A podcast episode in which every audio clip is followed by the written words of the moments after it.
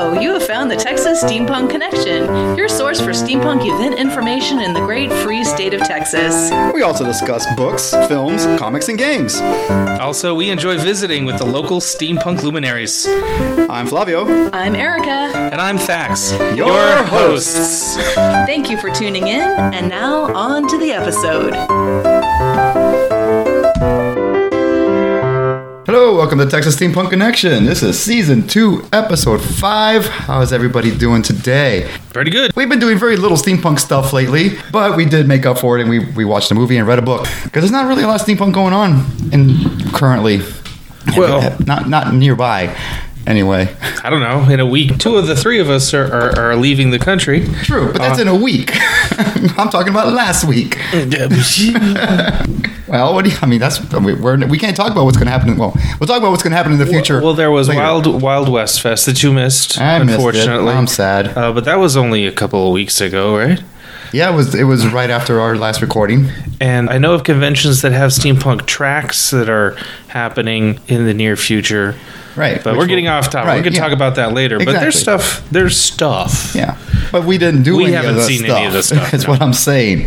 But we did read a book. All three of us read the same book. Which is a challenge for us because Yes. we read at different speeds and uh, I'm slow.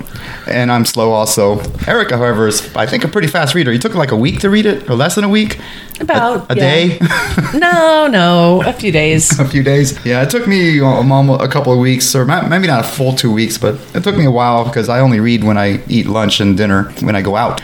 We're getting off track. We're getting off track. Again. So what happened? We were talking about our show with a friend of ours, our friend Lorelai, who is a, a cosplayer and generally scoffs at steampunk. But she uh, really enjoyed a series of books she told us about that that happened to be steampunk, and we'd never heard of them. And she went on and on about them. So of course we had to.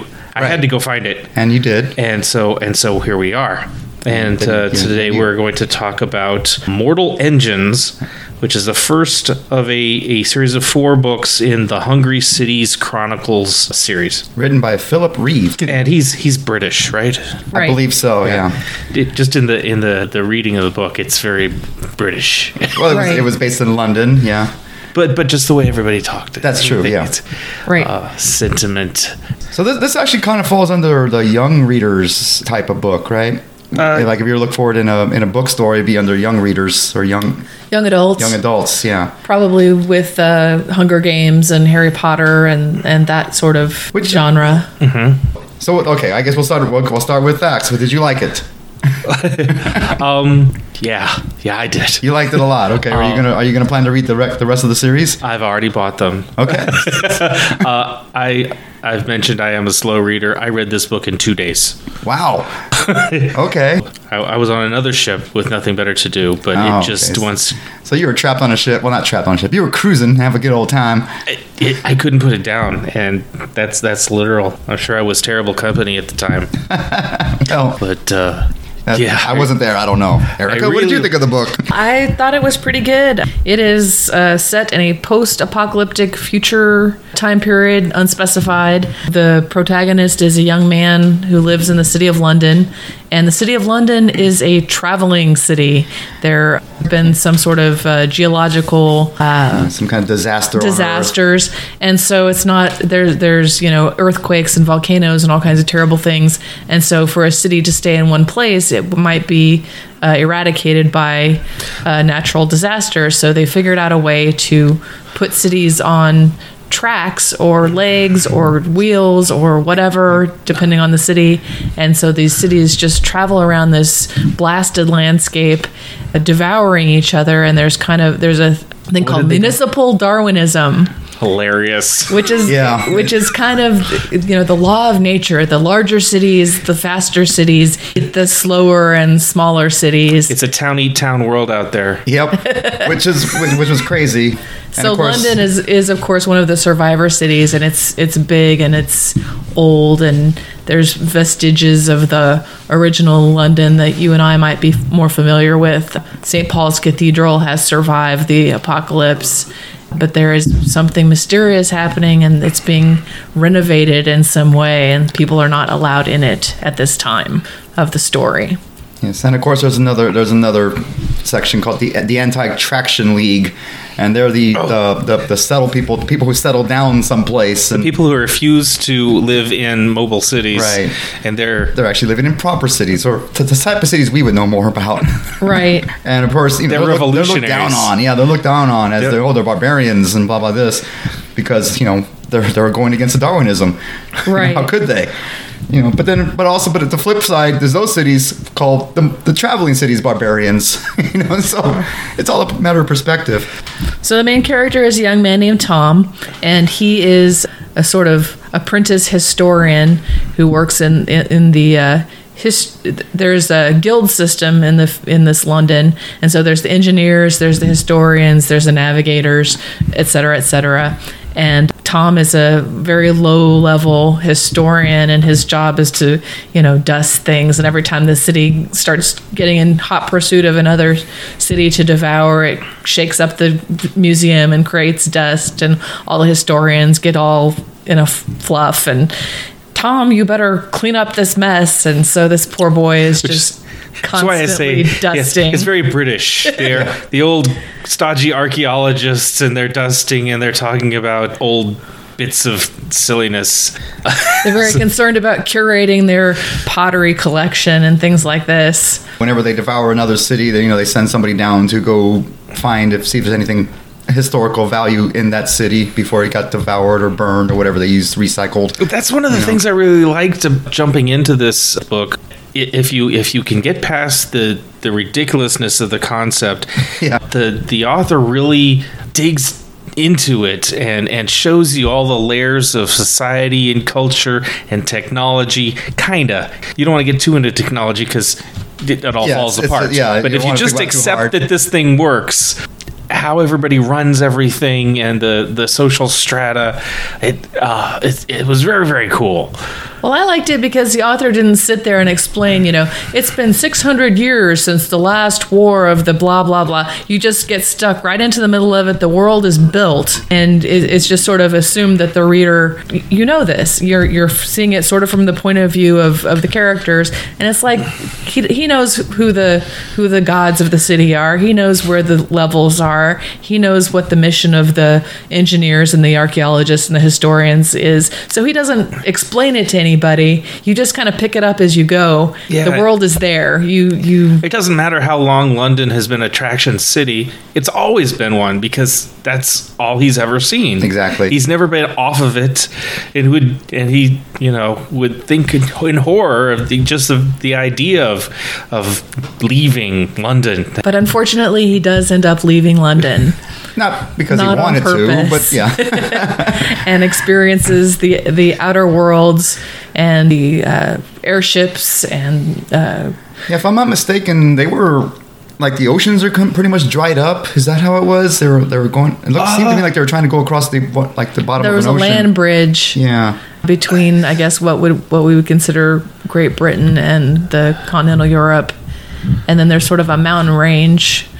It's not it's not super well explained. yeah. What the You- what the land masses were. because that's not important Yeah, Because- it wasn't. But I just yeah. But Yeah. London was going somewhere. There, there's the Great Hunting Ground, Yeah. which I, I took to mean sort of continental Europe. I guess Uh-huh. so. Yeah. I, I assume that too but Right, right. And then they talk about, you know, the lost continent of the Americas and apparently there was a great war that happened there at some point and everything was just obliterated and it was com- rendered completely uninhabitable. But that's all just sort of part of the the backstory that you don't really have explained to you. It's just this is the world that that Tom lives in. Here's how it is. So I really I thought the world building was great. The characters were kind of thin. Um, You know, like it, it just threw you right into the action of, you know, here's this story arc and here are these characters that are going to carry the story forward. So, you know, you Tom is kind of a typical, you know, young hero's journey kind of kind of kid he starts out with certain ideas about who are the virtuous people of his city and who are the bad guys and you know the land dwelling stationary people are backwards and barbaric and london is the height of civilization and he comes suddenly to find he's out stuck face to face with a wild assassin trying to kill his heroes Who turns out to be not such a bad person in the long run. It's hard to but tell. you know that's that's how adventure begins Yep. right Adventure. right uncomfortable right.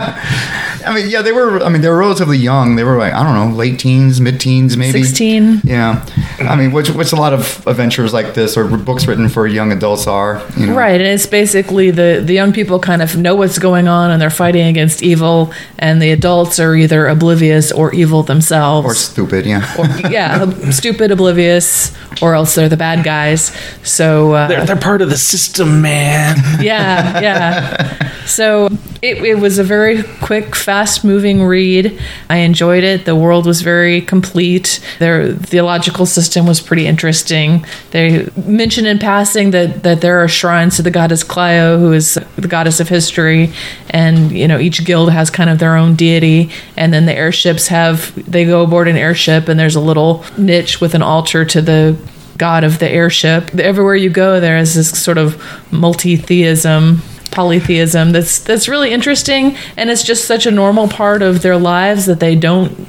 other than saying they saw it, that Yeah. it doesn't explain it. It yeah, you doesn't didn't, go del- into you didn't it. delve into it very much at all. And you Just- you could attach that to you know Roman Catholic saints or you know Chinese gods or anything that's comfortable to you because he, Wasn't it- he just lets you fill it in. Well, like when the histo- in the historical building, there was like a mention to like the god Mickey and Pluto, I believe it was, and Yeah. because because I mean because you know I guess they found artifacts from our time or whatever, and we have you know Mickey Mouse and Pluto, they're everywhere, so I figured Right. they must be shrines or and whatever. Then, and then there are people's names that are like, you know, so and so Walmart. yeah, And, you know, that's an ancient family history, you know, a very prestigious family name. yes, yes. So, so Flavio, did what did you think of it? I liked it in general. It was a good read. Like I said, it was it was a fast read, even though like I, you know it took me a while, but only because I, I read I don't read as often or straight through, through like you do. But anyway, yeah, I liked it. There was the only thing that really that kind of bugged me a little bit about it, and it was it's just a little little small nitpick in my head,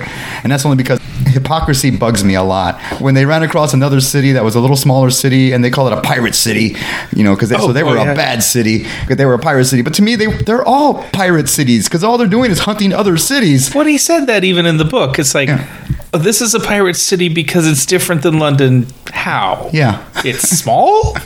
But And- that just it just bugged me because he was all you know he was like oh these people are pirates we don't want to be in you know we don't want anything Well, to the do with reason them that they were you know. pirates is because they didn't follow municipal Darwinism. The the pirates boarded the town and then they took it over and Oh, usurped the smaller ate the larger. the smaller ate the larger, and the pirate captain usurped the place of the of the Lord Mayor of that town, and sort of kicked out all of the rightful inhabitants and I- sold them into okay. slavery. And so that was why he was a pirate and he was a bad guy, is because he had gone he didn't against follow rules, the okay. natural order. like pirates pirates don't follow Whatever. yeah pirates Right. don't follow the rules that's why. right. Yar. okay I guess And, that makes uh, sense but still yeah. that just kind of bugged me that they were upset that oh he's a pirate but they're all doing the same thing you know Yeah, I, I thought the Reeve, the author, who was was pointing that out, he was making a point of that Even rather though than Mm-hmm. the character of Tom was horrified by it, th- as the you as the reader could see, there's not really any difference between Right. this pirate guy and you know Lord Chrome, the Lord Mayor of London. They're they're both kind of jerks. yeah like you have to be I guess to be a the- Right. one of those lords So my only nitpicks with it were I didn't really get the the character that that Tom runs into Hester that is the assassin. She has a sort of a distinctive problem with her appearance, but other than that, the the appearances of all of these people are not really well defined. They're not really described too much. I found out about halfway through the book that one of the main characters didn't have any hair. which one was that Beavis. Beavis. oh okay yeah, Yeah, Bevis, Beavis. That's he was right, okay. he was an engineer. I and think he- a lot of the engineers didn't have hair well, yeah, because None of the he- engineers Yeah. have hair. because the, that's the first that was mentioned the yeah. hero's daughter has long. I I Right. thought it was blonde, but I'm not really sure. Had long hair that was shiny and beautiful. And he said, "You know, I'm I'm starting to like your hair. I'm not used to seeing hair on people because I'm an engineer, and and they put something on our heads to make us not have hair. And you're like, what? And then you're, yeah, yeah, and you're just sitting there going, "Well, they could have mentioned this earlier." And you know, she's kind of falling for him, and I'm like, "Okay, his name is Beavis, and he has no hair. Why does she love him?" But he's he's very brave and, and knowledgeable, and I'm awesome. no, that's and he's not in a Beavis sort of way. I'll say Come to um, Beavis. And then they reference the the main bad guy's daughter as being some kind of half breed or outlander, and the reason why he's doing a lot of what he's doing that are the bad things is because he's trying to buy his daughter's place in society and keep them from calling her in an the upper, outlander. upper tiers or upper levels right, of the and- city. but it doesn't explain like is she black? You know? Yeah, they never I mean, did. what, You know, they never. is she another? I mean, is she some? What's what's the deal with her? Like, why is she strange? Because she was born in a stationary city or town. But how could you tell that by looking at her? I don't know. I don't. I didn't get that. I, I think I, again. I think it, it's an English thing. So, I mean, they're Class very system. they're Right. very classist. Everybody knows where everybody else goes. so all of these people were white except for the airship people, and the airship Oh. people are multicultural, and the people that live behind the walled city are apparently Asian. So all of the Londoners, the pirates, are like inbred British hicks. They're, you know. Yeah, very whatever class, whatever they call that you know the pirate has like you know all these obnoxious children that have no manners are apparently sort of diseased and uh How would you know they were white?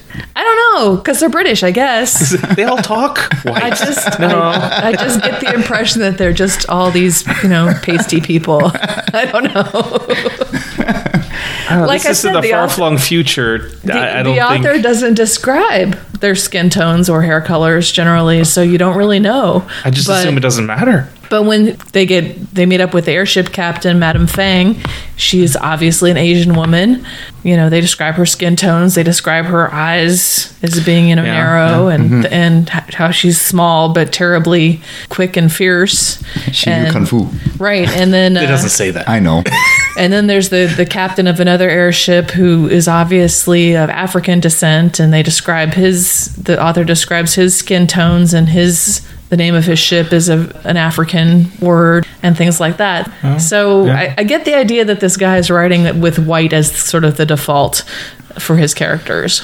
Possibly, But but, I I, don't really know. don't. It's probably not something like he did it intentionally. Maybe, Or, I mean, but or, or, maybe he's intentionally making a contrast between the Yeah. very monochromic Londoner to the greater world that is, you know, filled with diversity. I, I- maybe maybe he did that on purpose. I don't right. know. I mean, they ran across another city that was bigger. I think it, it sounded like it was Russian, maybe or German. It was definitely not a, an English city that Right. that was chasing them down. But Right. so there's other cities out there from other countries. That's Bigger, what I'm saying. Bigger, cities. Right. Oh, here's my major beef with this book. The author changed tense. Like mid paragraph, it would go from, you know, so and so sees so and so sitting on the bench. He walks over to so and so and does the thing. And then they did this and they did that. And it's like, okay, you either present tense or past tense. I think present tense is really awkward to write in. So I don't know why the author would have chosen that at all. But then to sort of change tense for no reason really it bugged me once i noticed it it was very hard not to notice it again to ignore and go on I can't say that I noticed it actually or remember it if I did. Mm-hmm. okay I mean, I'm, I, I, I- I now that I'm now that believe you mentioned you. it, I'm seeing it. Yeah, But I it's believe just you, like- but I, I didn't. I didn't pick up on it at the time. yeah at first I, I when i first noticed it i thought well maybe they're writing this character in the present tense to sort of show that he's the bad guy doing bad things and then everything else is past tense but then they had him doing stuff and then all of a sudden switched from present tense to past tense in the same paragraph so i was just like oh poor writing bad editing Oh dear. Shame, shame. But other than that, it was a good book. You Right. liked it. It, it wasn't. Uh, it wasn't enough to put me completely off the book. It was. It was a really enjoyable read, and I have just started on the next book in the series. Wow, already cool. Yeah, not very far in just yet, but Now, looking this up, I noticed that uh, this was published in 2012, so steampunk was a thing Yeah. Mm-hmm. at the time. And unless we want to debate it, I, I think this Actually, was definitely a This says published 2005. really depends on which version you're looking at. Maybe Oh. paperback versus hardcover. still still, Still. 2005. Yeah, it's still Uh, yeah reasonable. Unless we want to debate whether or not this was steampunk, I feel fairly comfortable with the I'll, I'll call it steampunk. I mean, they've got the flying ships, and I like the airship ideas that they have. And they, s- I guess they were kind of balloon ru- ridden as well, or li- lifted by Yep, balloons, which is a standard in steampunk. Right. And, and um, it's very anti-establishment definitely themes to it. Uh, I don't know that it was strongly Victorian. no. it- Oh. It was post-apocalyptic, but it was in London, which is close. Yeah, a bit of a stretch, but two out of three we usually Yeah, say isn't yep. bad. Right. And I think the guild system is fairly Victorian in nature.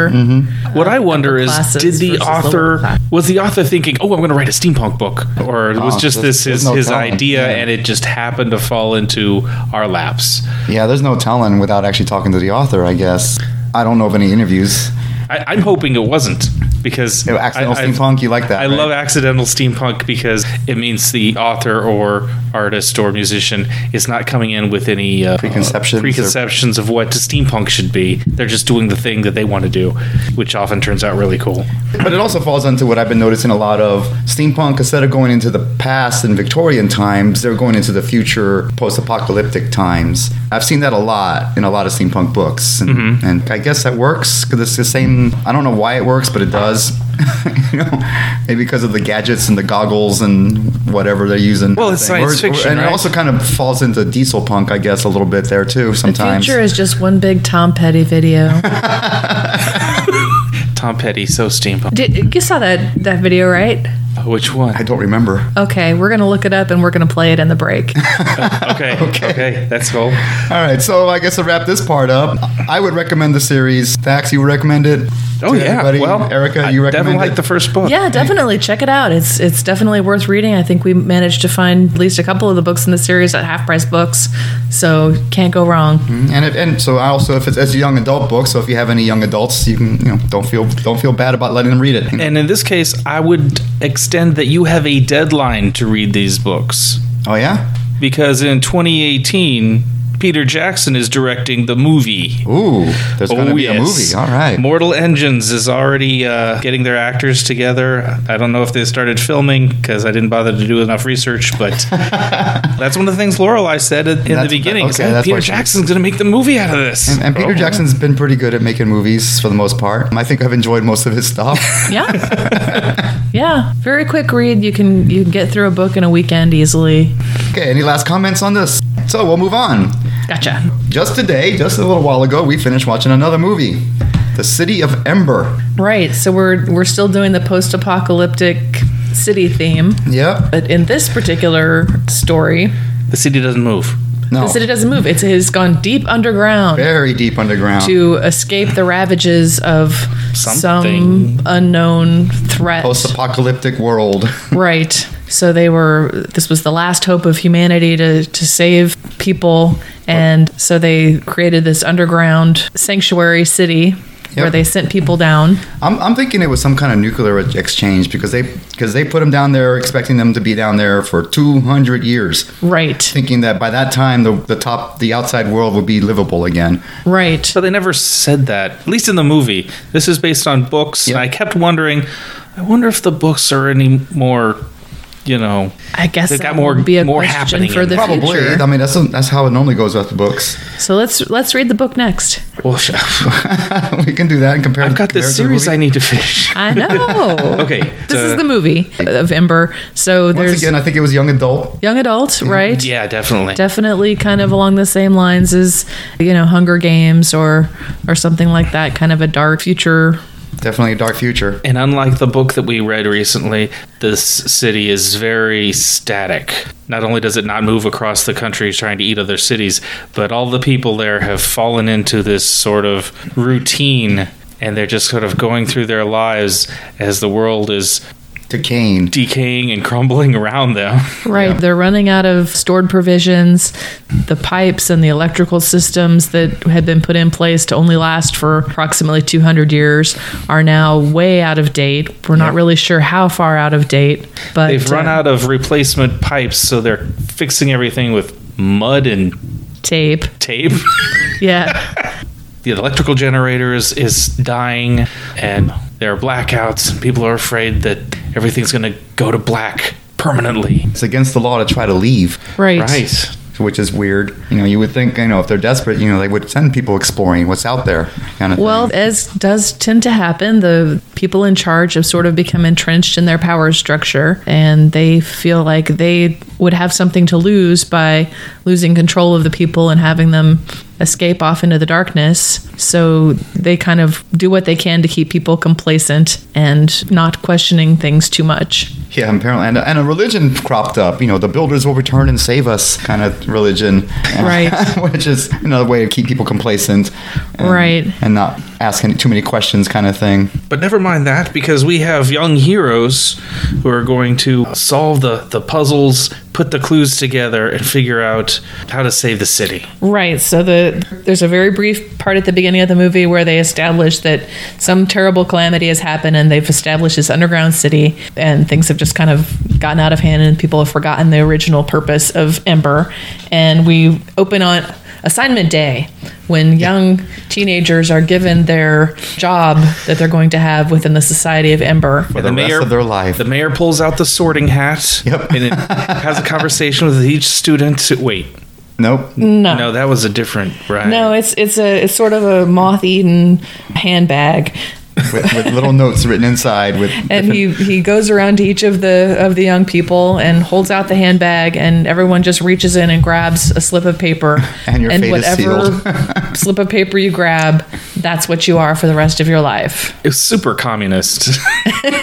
yeah yeah it was and just not efficient like yeah what if that person's not very good at what they picked You know? right Apparently, So- you can trade up. oh yeah well, if, that was if that were the case then all the kids would be trading wouldn't they for the most part I thought they did. two of them did two of them did That, well, that, we, know, of. yeah So, so there's young girl Ne- Lena Mayfleet who really wants to be a messenger, and her best friend, boyfriend Dune Harrow, and he gets she's she draws first. She's kind of like running late, and she sneaks in, and she draws first, and she gets pipe works pipe pipe works, and she's very depressed. And then Dune gets messenger, and he's very depressed because he doesn't want to deal with all that. So they trade parts. And she goes to the messenger office and becomes a messenger. yeah no one questions it so I don't even know why Yeah. Whatever. Like, Dune doesn't really want to be in the pipe works in- either. He wants to be an engineer and work on the on fixing the. the generator The generator. the giant generator that gives the city its But he doesn't power. get that job. no Right. And his dad, played by Tim Robbins, Tim is kind of a Robbins. strange tinkerer who sort of makes all these needlessly complex devices in, in their cramped little apartment, including a robot that screams when you pick it up. You know, for kids.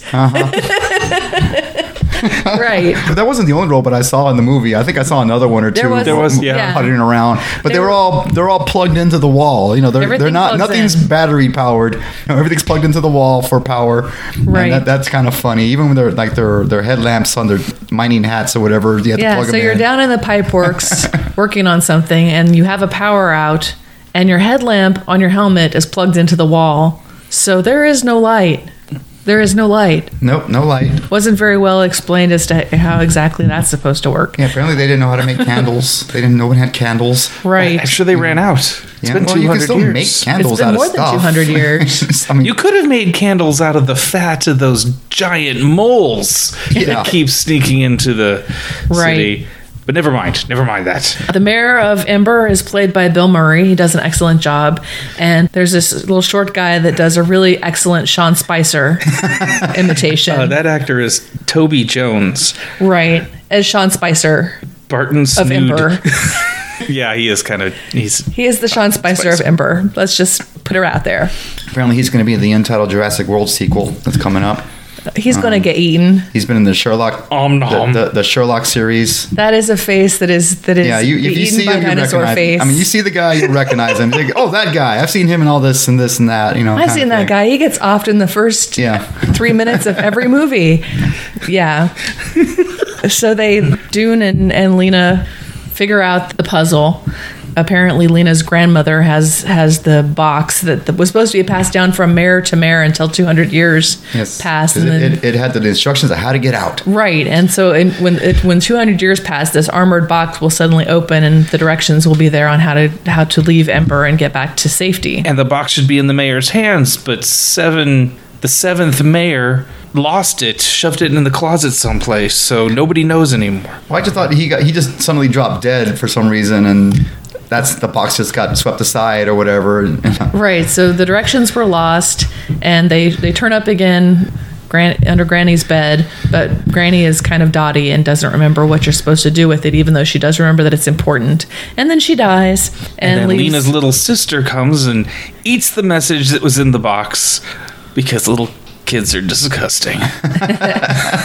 so Lena kind of fishes it out of her mouth and puts it all back together, sorta. And she and Dune figure out how to get out, which is a very complicated log ride. yeah, escape room. Um, There's a series of yeah, a series of puzzles. It's like or a the es- video game. It'd be something like you see in a video game. escape you gotta room do of this Amber. before you do that. You gotta do that before this happens, kind of thing. Yeah. Right. Twist this knob, turn this dial, set this to go, set that to stop. Run to the other side and hit this button, kind of thing. Right. In specific order. It has to be happening in a certain order, or it's not going to happen at all. Right. So, spoiler Lena and Dune find their way out through the log ride. through the log ride. Long, right? Which to me doesn't make any sense, but okay. The builders know. The builders are wise. Who are you to question the will of the builders? I guess so. the builders are gonna start a new Disney franchise. They need rides and also escape rooms. Uh, Yeah. I guess there was plenty of those little boats for everybody in the city. I guess. I mean, Sure. There was you saw, yeah, but still, I was so weird. It was it was a nice it was a 90 minute long movie, pretty quick, pretty pretty painless to watch. it, it had a good pace. Moved along smartly, I thought it was really uh, visually appealing. right? It definitely When the lights weren't out, it was very colorful, Mm-hmm. and everything glowed with a golden Edison bulb sort of a feel. Mm-hmm. And all the people were a little bit dotty English. Nobody spoke with an English accent. No. I guess overall, I enjoyed it. Mostly white people again. There was other people there. What, the lady really? in the Oh. greenhouse. Token greenhouse and lady, then I saw, I think I saw an Asian somewhere in the crowd. I don't know. mostly Wow. white people. Yeah, a lot of uh, yeah. Yeah. well, it was made in 2008 or released in 2008. They s- they had other I know. I'm Other just people saying. then. I don't know. Was it where, was it made in England? No. no No, No. no. because none of They- the no, actors no one had English were- I accents. Not mean- even the bad guy had English. Yeah, accents. Tim Robbins, Bill Murray, those are uh, American actors. Yep. So, anyway, it's just one of those things. that Once you start noticing stuff like that, you can't unnotice. So, like, I mean, I guess it's just the political climate right now. I'm very, extremely hyper aware of the white people problem. Never been I, I a don't think problem I have before. Uh, any. I don't have any comments right now about that since I'm not yeah. white. What? Wait, what? Yeah, surprise. Oh dear. I thought you just like to spend time in the sun. I'm Asian. No, no, I'm not. right.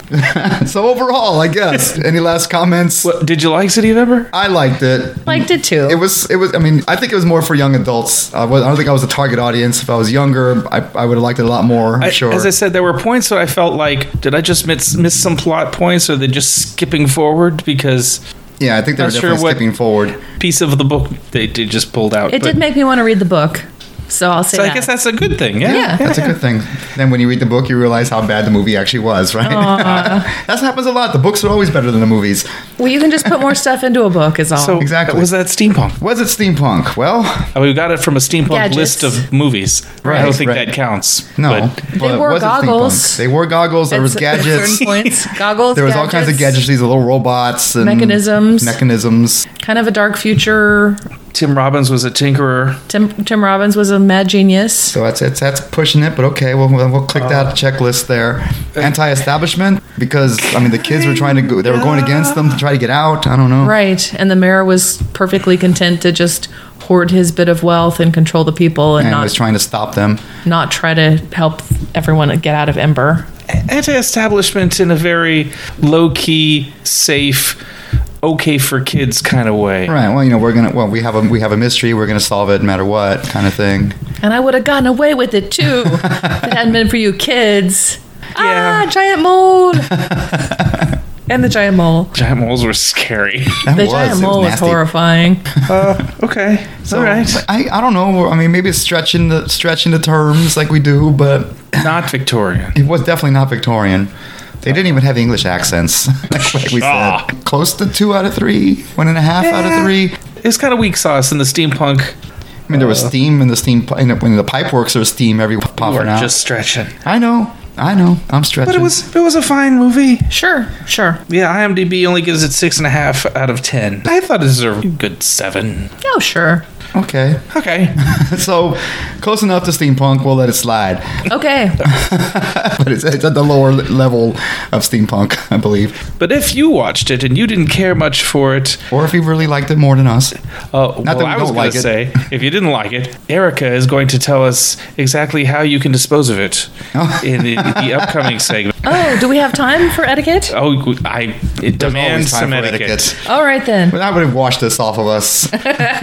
Yes, washing, washing, very important element of Victorian society. This is a reading from Frost's Laws and Bylaws of American Society by Mrs. Sarah Annie Frost. First, we will will address the ladies' toilette. Perhaps in these days of public and private baths, it may be it may seem a work of supererogation to insist upon cleanliness as the first requisite in a lady's toilette.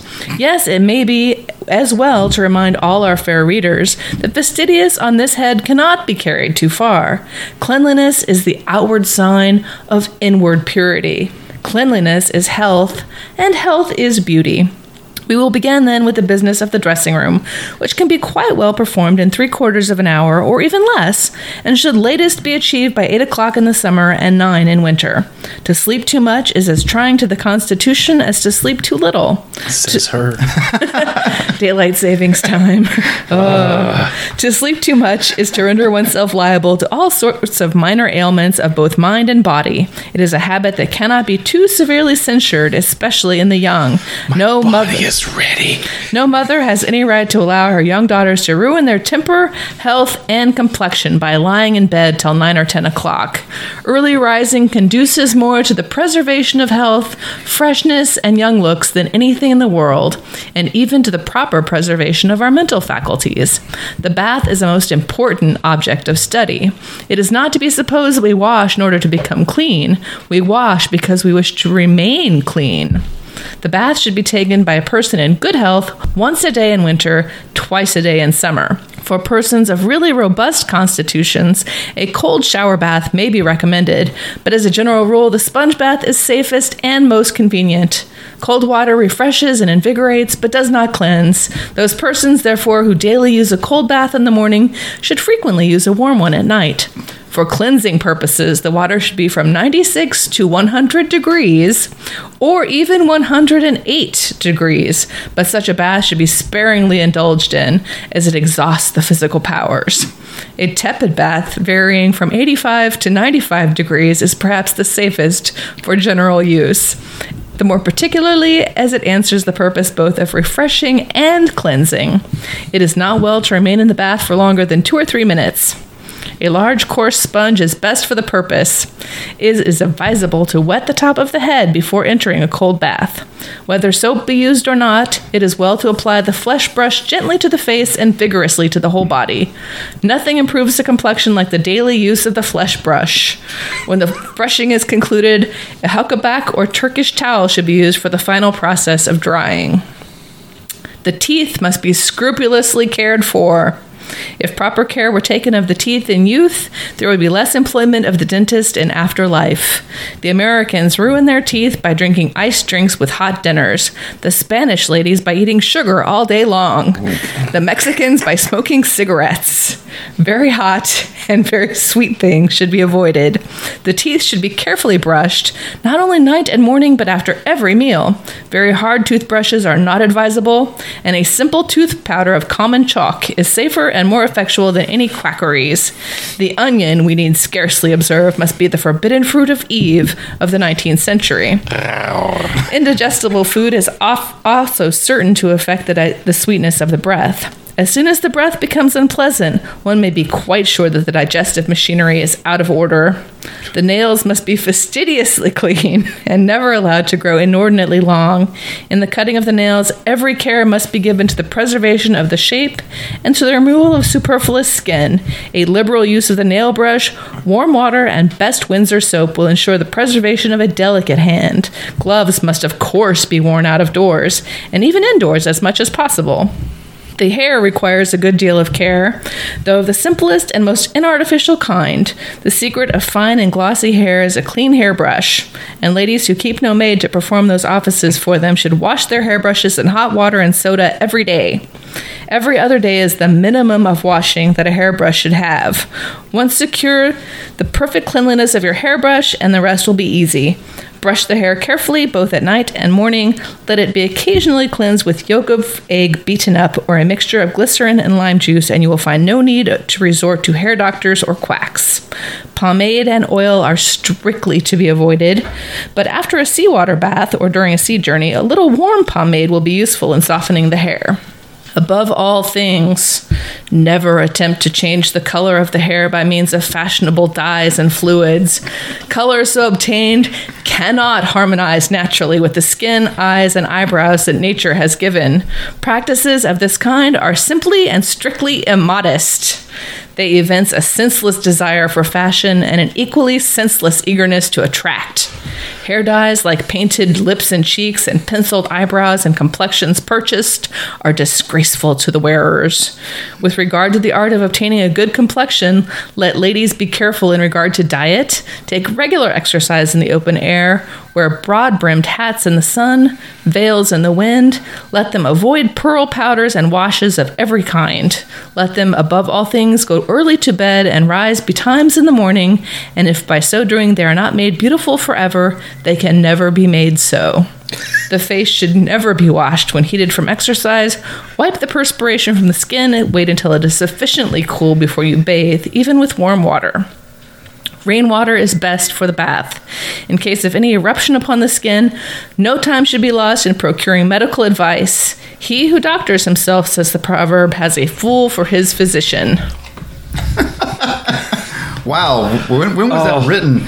so many jokes to be made. I I, Yeah. I apologize for for piping up. I couldn't. I oh my That's, lord. that's only for the ladies. I haven't even gotten to the gentlemen's yet. but Yeah, we'll I have don't to think we have save that time for for another that. time. Yeah. Your author is Wow. like a crotchety old woman. I was saying like, wow, really calling out like the Mexicans and Americans and just calling people out. Like, Yes, and very She's that racist old lady. and very very specific temperatures of the bath are to Yeah. be strictly observed. Lukewarm at best.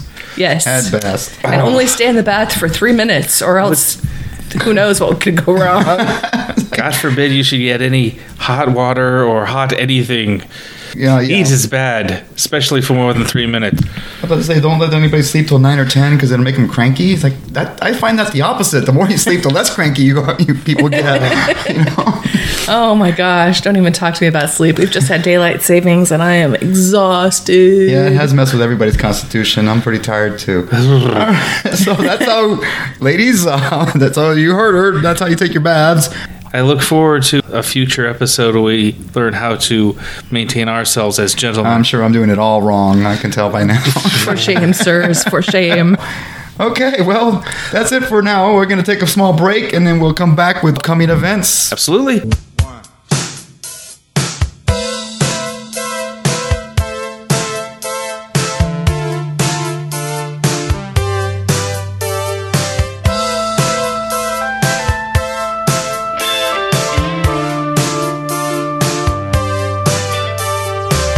You better watch what you say.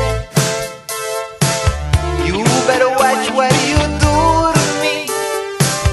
Don't get carried away.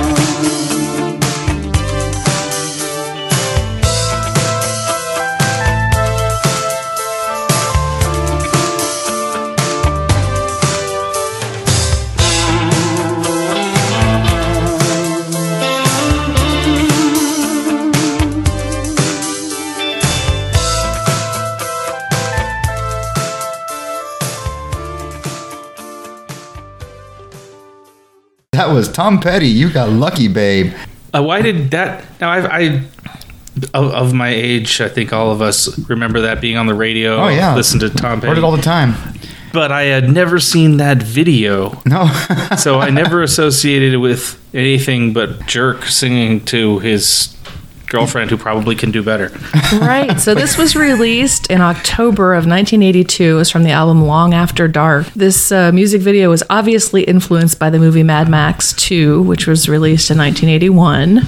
Yeah, Um, So it kind of ties in with the post-apocalyptic theme that we were going, Definitely. Yeah. The, going the with whole earlier. video was very po- po- there's post-apocalyptic feel to that video. and had goggles. they had Very goggles. They had important. they had Top uh, hats. spe- they had a fancy little motorcycle and car. right. Top hats. Yeah. Tom Petty has a top hat. The hover car was actually from the television series uh, entitled Logan's Run. I thought I recognized it. Right. So they they managed to get the, the uh, hover car prop from that show and use it. So yeah, the the video is kind of doesn't really have a lot to do with the lyrics of the song, No. but Oh, That's what I was wondering the whole time I'm watching the video. I was like, I don't understand what, what's going this is on. the early days of MTV. That car looked like a pith helmet. Does that count? You know, when MTV first got started, there were a lot of videos that were just, okay, we're going to show a video of this band performing on a stage. Yeah. And Just they're gonna stand there and play their right. instruments, yeah. And and then eventually Boring. bands and video directors started hap- started actually being a thing and they would actually say okay we're going to tell a story with our song we're going to explore kind of the filmmaking aspect of music video so i think duran duran probably started that whole thing first with like hungry like the Yeah, wolf with- and yeah. girls on film and all Mm-hmm. of these really strange goings on where basically it's an excuse for these guys to you know let's travel to an exotic island and vil- film ourselves frolicking in the water with scantily clad women oh what a great idea for a video that will be but they're trying. They were trying to make a story. So you know Right. that song Rio? Let's go down to Rio, Texas. Texas, to the coast. at That least, makes yeah. perfect. S- yeah. They won't know. They won't know. I don't We'll just so film it at in a- that at an same angle. vein, in that same vein, we have this this video. right They're in, they're in a desert. It go- doesn't go with the, the lyrics at all, but it tells a story of a post apocalyptic world where these scavengers sort of happen upon old technology and sort of Yep. try it out. They were And trying to get to Burning Man. You could tell. This was 1982. I don't think he, Burn, even Burning Man was around back then. Oh, I mean, this Tom is- Petty was around. Well, Tom Petty was around. Tom Petty's been around forever and Burning will Man- always be. Burning Man just wants to be Tom Petty. Everybody wants to be Tom Petty. We all want to live in this Tom Petty universe. It's true. Right. So yeah, that's why we played the, the, the Tom Petty song. It's not the song itself is not steampunk, but the video is very Man, go steampunk. go watch We'll that. put a link up. That was Oh. so cool. That was really funny. brought back some good memories of So- being 12. Oh, before we go on, want to uh, do a shout out to our friend Kimber Brown. Hey, Kimber. She just Hey, gave us a Kimber. like on Facebook today. Woohoo! probably while we were watching that movie. Yep. Awesome. Thank you And, for the uh, like. Shout out to all the, the Brown family who we have met down in San Marcos for the Lamp Factory events, which they should start up again fairly soon. I'm hoping that'd be cool. Uh, yeah. So thanks, Kimber. Appreciate. I hope you're listening. Yeah, I hope so. You like this. I'm hoping you listen to something. That leads us into speaking of events, what do we have going on? I think the first and foremost is uh, this weekend, well, next weekend, sorry, March 18th is a steampunk event in Fort Worth. That is happening, obviously, in Fort Worth. Duh. I had You, the you information mentioned that already. because it's called a steampunk event in Fort Worth. End quote. So we ha- obviously have to bring it up. It is at the museum, I believe. Amon Carter Museum of American Art. It's fancy. It's educational. to be followed up by an early dinner at the Ginger Man Pub. We would meet at the museum at 2:30 p.m. Free admission. Take the free tour. The beginning is at three. Steampunk attire is encouraged. Of course. Just nothing looks like a weapon or, or could damage the artwork, and it must be family friendly. The museum knows we are coming and is ecstatic about our visit. Oh, awesome. They have asked to be alerted about the date so they can have a photographer handy. So, so it's a little museum tour, and peop apparently they're gonna, you're gonna they're gonna meet up there, and then after that go to the Ginger Man Pub and have dinner. And so it's Saturday at 2:30. I don't know why it says 2:30 a.m. I'm sure they mean PM. yeah. So yeah, I'll put a link up to that. That that's next weekend, and also that next weekend you are going on a voyage on a, on a steampunk naval expedition. Yes. So bon voyage to you guys. I hope you guys have a good good time, Thank you. and definitely report back We of will. all the steampunk happenings. Well, if you want to talk about other stuff that happened, that's fine too, because I'm sure it'd be fun. An Yeah, adventure. we're looking forward to meeting a lot of interesting people. They go on these steampunk cruises yearly, and this will be our first time. There's been no mention of a bon voyage party like last time, No, no. Haven't heard anything. but that's okay. Apparently, last minute reservations are eleven hundred dollars. So Needless to say, the cheap seats sold. But while we are out in Austin, the usual monthly Gears and Beers meetup will be happening at Sherlock's Pub. on the twenty first, That's Tuesday, as usual. Mm-hmm. I will not be there, so I don't know what's going on. I think it's just going to be a sit down, Yep. be social, yep. Sit down, have a tap, have a beer, have some dinner. meet some some friends that you know or some new friends that you don't. That, that's next Tuesday on the 21st. And then, of course, we're, there's still the Circus Soleil that's happening up in Dallas and soon to be moving over to Houston. Mm-hmm. Um, we did not make it the trip that we originally planned. We got diverted. We were doing other non steampunk things. The weather was terrible last Yeah. weekend, so driving Actually, up we and went back. out in it anyway. but driving to Dallas in the rain was it would have been bad. Yeah, it would have we been bad. we've just going to San Antonio. We saw like a half dozen wrecks. I'm not ex- not exaggerating. Police were everywhere. So But there's still more chances to go see it, and we will go see it. Right. yes, Probably in Houston then. yep. I guess. But before that, let's see. March 25th is the San Antonio Mini Maker Fair. Pull that up here. That is going to be at the San Antonio Public Library at Soledad Street. It's a family friendly showcase of DIY inventions, creativity, resourcefulness. Makers, individuals, and groups are invited to present their DIY projects, to show their work, and share their expertise with the rest of San Antonio.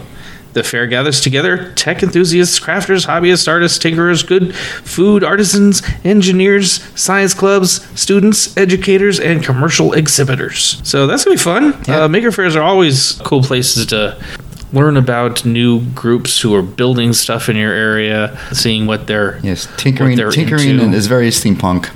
absolutely. And if you dress up in steampunk, uh, they'll only think you the cooler. yeah, probably because you know, for sure. people tend to react really positive when I'm, when we're dressed up all fancy at places like that. It is true. Next, after that, is on March 31st, The Dark and Twisted Three. 3, A Glimpse into the Dark Side of Dance. This is happening out at the J. Loring Ghost Town out here in Manor, Texas. Right. Uh, we went to the first one of these, and it was pretty fun. They had they they were definitely it was it was mostly belly dance for the most part, but to modern music and other such mixes. It's not all Middle Eastern of music. Yeah, a mix of belly dance and Cabaret. Oh, cabaret dance styles. So they they don't limit themselves, and so it's very interesting. And if you've never been out to the ghost town, it's a wonderful opportunity to get some fantastic photographs with some amazing backdrops. yeah. So- that's, that's one good thing about that. You know, I love put that on your place. finest steampunk gear and bring your favorite photographer friend and just have a really good time. Yeah, I'm not seeing anything mentioned here, but the first time they had a few vendors here and there, mostly selling belly dance type stuff. I look fantastic now. Yes, Oh yeah, nice and yeah.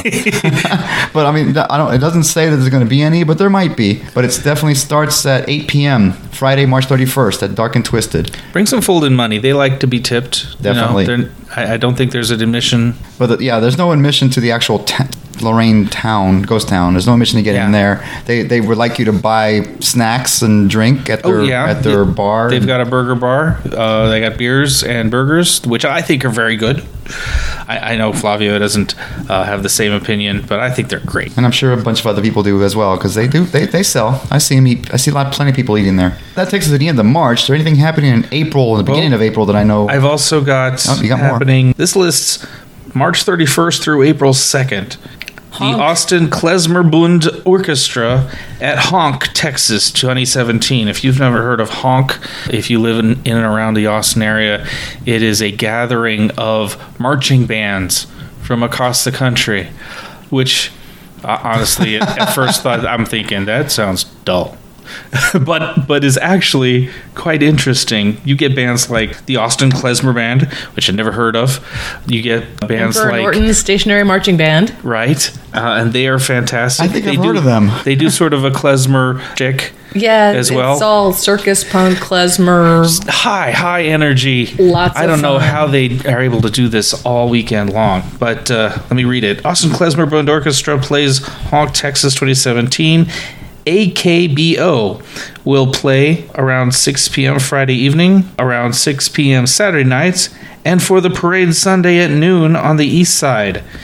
Please visit honktx.org for more details as they develop. Honk Texas is a free community street music festival of mostly marching bands. All ages are welcome. Please PM Austin Klezmer Band if you're interested in learning traditional Jewish folk music, i.e., klezmer and Yiddish folk songs. AKBO is all levels of musicianship community ensemble. I've never seen this band, but I'm already totally You're- you're into it interested in already, seeing okay. This, this sounds Once again, this is awesome. not necessarily a steampunk event, but however, it's a perfect opportunity to dress up into your best steampunk garb. Go out there, have fun, be seen, Dance. dance, have fun. I mean, and like I said, when you're dressed up like that, people tend to notice and they they enjoy it. This we, is- we have never had a negative response when we go out to these type of events dressed up. this is definitely going to be a gathering of Austin style mad eccentrics. Right. So you will fit in just fine, and I will probably see you there because this is going to be cool. I'm going to check this We're, out. we're going to put this on our calendar. For sure. Another thing we're putting on our calendar is a little bit later in the middle, about mid-April, April 14th to be exact. It's actually called a spring steampunk fling. This is also happening in the Dallas area at the Pen. You say the word. Panopticon. Panopticon. There you go. I can never say that word. Panopticon at, in Pe- Pearl Street, Dallas, Texas. Starts at 9 p.m. Join us for a night of steampunk culture for a pre-Ren Fest party. Special guest in the main room is DJ Red Vamp. Live performance by Darwin Prophet and the Kronos Mirror. Plus, there'll be plenty of free tickets for Scarsdale Renaissance Festival. That's in, if you want to, if you like going to Scarsdale, there's a good place to go pick up some free tickets. Steampunk attire is highly encouraged. Hooray! So you know, and they're even calling it a steampunk fling. So this is definitely a steampunk event. All right. Once again, this is up in the Dallas area, and I think we're going to definitely put this on our list as possible places to go. Oh, I've We're just done looking forward it. to it. Yep. Awesome. I think that takes us. That I think that's everything we have for now. Anything else? No, I can't think of a darn thing. Neither can I. If we've missed something that you know about, Yes. uh, be sure to uh, put it in a comment in our on our Facebook page. We'd love to hear from you. If you have any comments about the show, you want to tell us we missed something, or tell us what you thought of the movie or the book, Yeah, or definitely. anything, Yeah. anything. We're up over 200 likes. Yeah, we're like a 215, 216 Thank you now. so much for liking and sharing. We So- feel famous. We're going to be And famous. welcome to all of our new likes since the last show. Yep, Facebook dot co- uh, You know, we're on Facebook at T- Texas Steampunk Connection. Real, hopefully that's easy enough to find. sir. and I think that's everything. All right. Hey, thank you guys for listening. Uh, we've enjoyed bringing it to you. Uh, until next time. Yep, mind your gauges. Mind your gauges. Thanks for listening. This has been the Texas Steampunk Connection. Opening music was the Texas Steer Rag by George Botsford, recorded in 1909. Please like us on Facebook at Texas Steampunk Connection. where you will find a link to all the topics we talked about in this episode. Until next time, mind, Mind your gauges. Hold on one second. Here we go.